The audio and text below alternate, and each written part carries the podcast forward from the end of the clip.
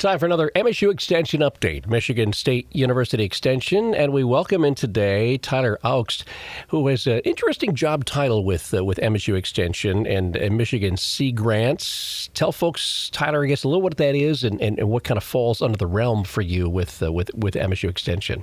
Yeah, Ken. So my title is a government and community vitality educator with MSU Extension and Michigan Sea Grant, and that's a lot of fancy words to just say I provide outreach, education, and training to elected and appointed officials and community leaders throughout the state. So it covers a lot of different things from teaching board members like planning commissioners, there's only no Board of Appeals members, about their roles and responsibilities, facilitating strategic planning sessions, teaching how to communicate through conflict, and a whole lot more. And I do all of this based out of our Van Buren County offices over in Paw Paw, but cover most of Southwest Michigan, including your listeners. Now, planning commissions used to be pretty boring. And no one ever knew about what was going on with them, but now it just seems like uh, planning where things go, whether it's uh, again windmills or farms or all those kinds of things, really in the focus these days. So you guys really provide resources for them, right?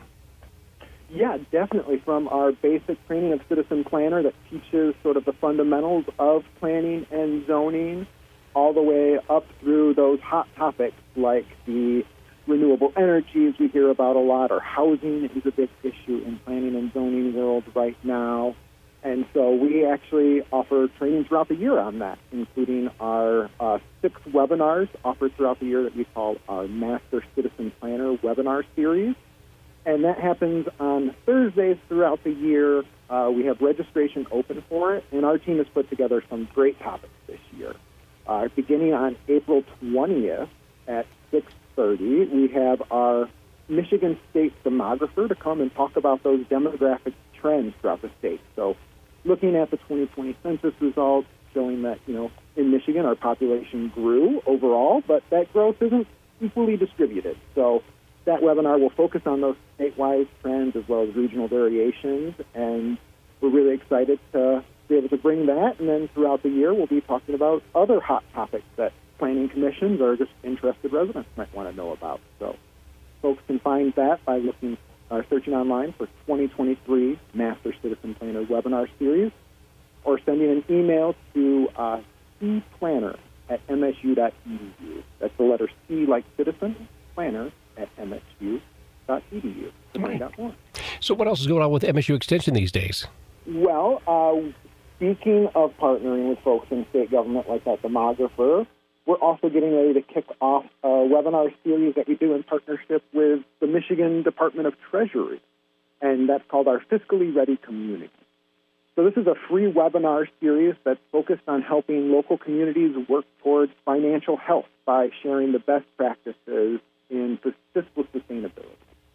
So, we're going to be kicking that off on March 16th with an afternoon webinar to learn all about budgeting for local units of government. And then throughout the year, we'll have additional sessions on other topics in April, March, and June. And like I said, these are all free, but we do require registration looking for that MSU extension fiscally ready communities online. All right. Uh, any other uh, resources that are available for folks they should know about right now? Yeah, we've got a really interesting one that came out earlier in the year because Michigan, like a lot of other states, has a history of exclusionary and sometimes outright racist housing policies.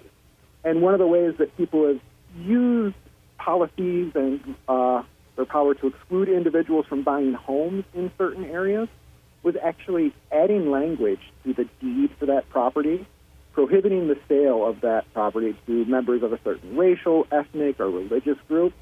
And those are, we call them restricted covenants when you prevent that sale. And that language, while it's no longer enforceable, is actually still in a lot of these deeds. So in early 2023, here MSU Extension put out a new article that explains a law that was passed called the Discharge of Restricted Covenants Act. And it details how property owners or others can work with your county register of deeds to actually discharge some of that exclusive and racist language from your deed.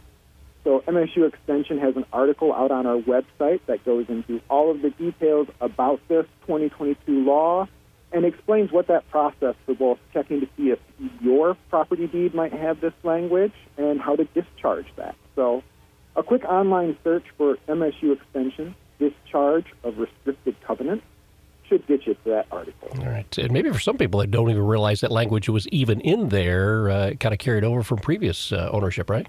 Yeah, it can carry over from decades and decades ago, and if you're not getting into the details of reading your deed, you might not even know it's there, and it's another way to sort of learn a little bit about the history of your property and work to correct some of those historical injustices while you're at it. I was going to say, I, I don't believe I've ever read my deed, so.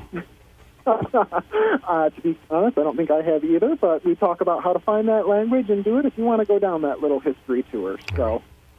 Tyler Augst, who's with Michigan State University Extension, uh, his number 269 657 8213. If you have questions, uh, planning, zoning, whatever it might be, 269 657 8213. Tyler, we'll talk soon, all right? All right. Thanks, Ken. Tyler Augst with MSU Extension. On this MSU Extension update, AM 1590 and FM 95.5 WTVB.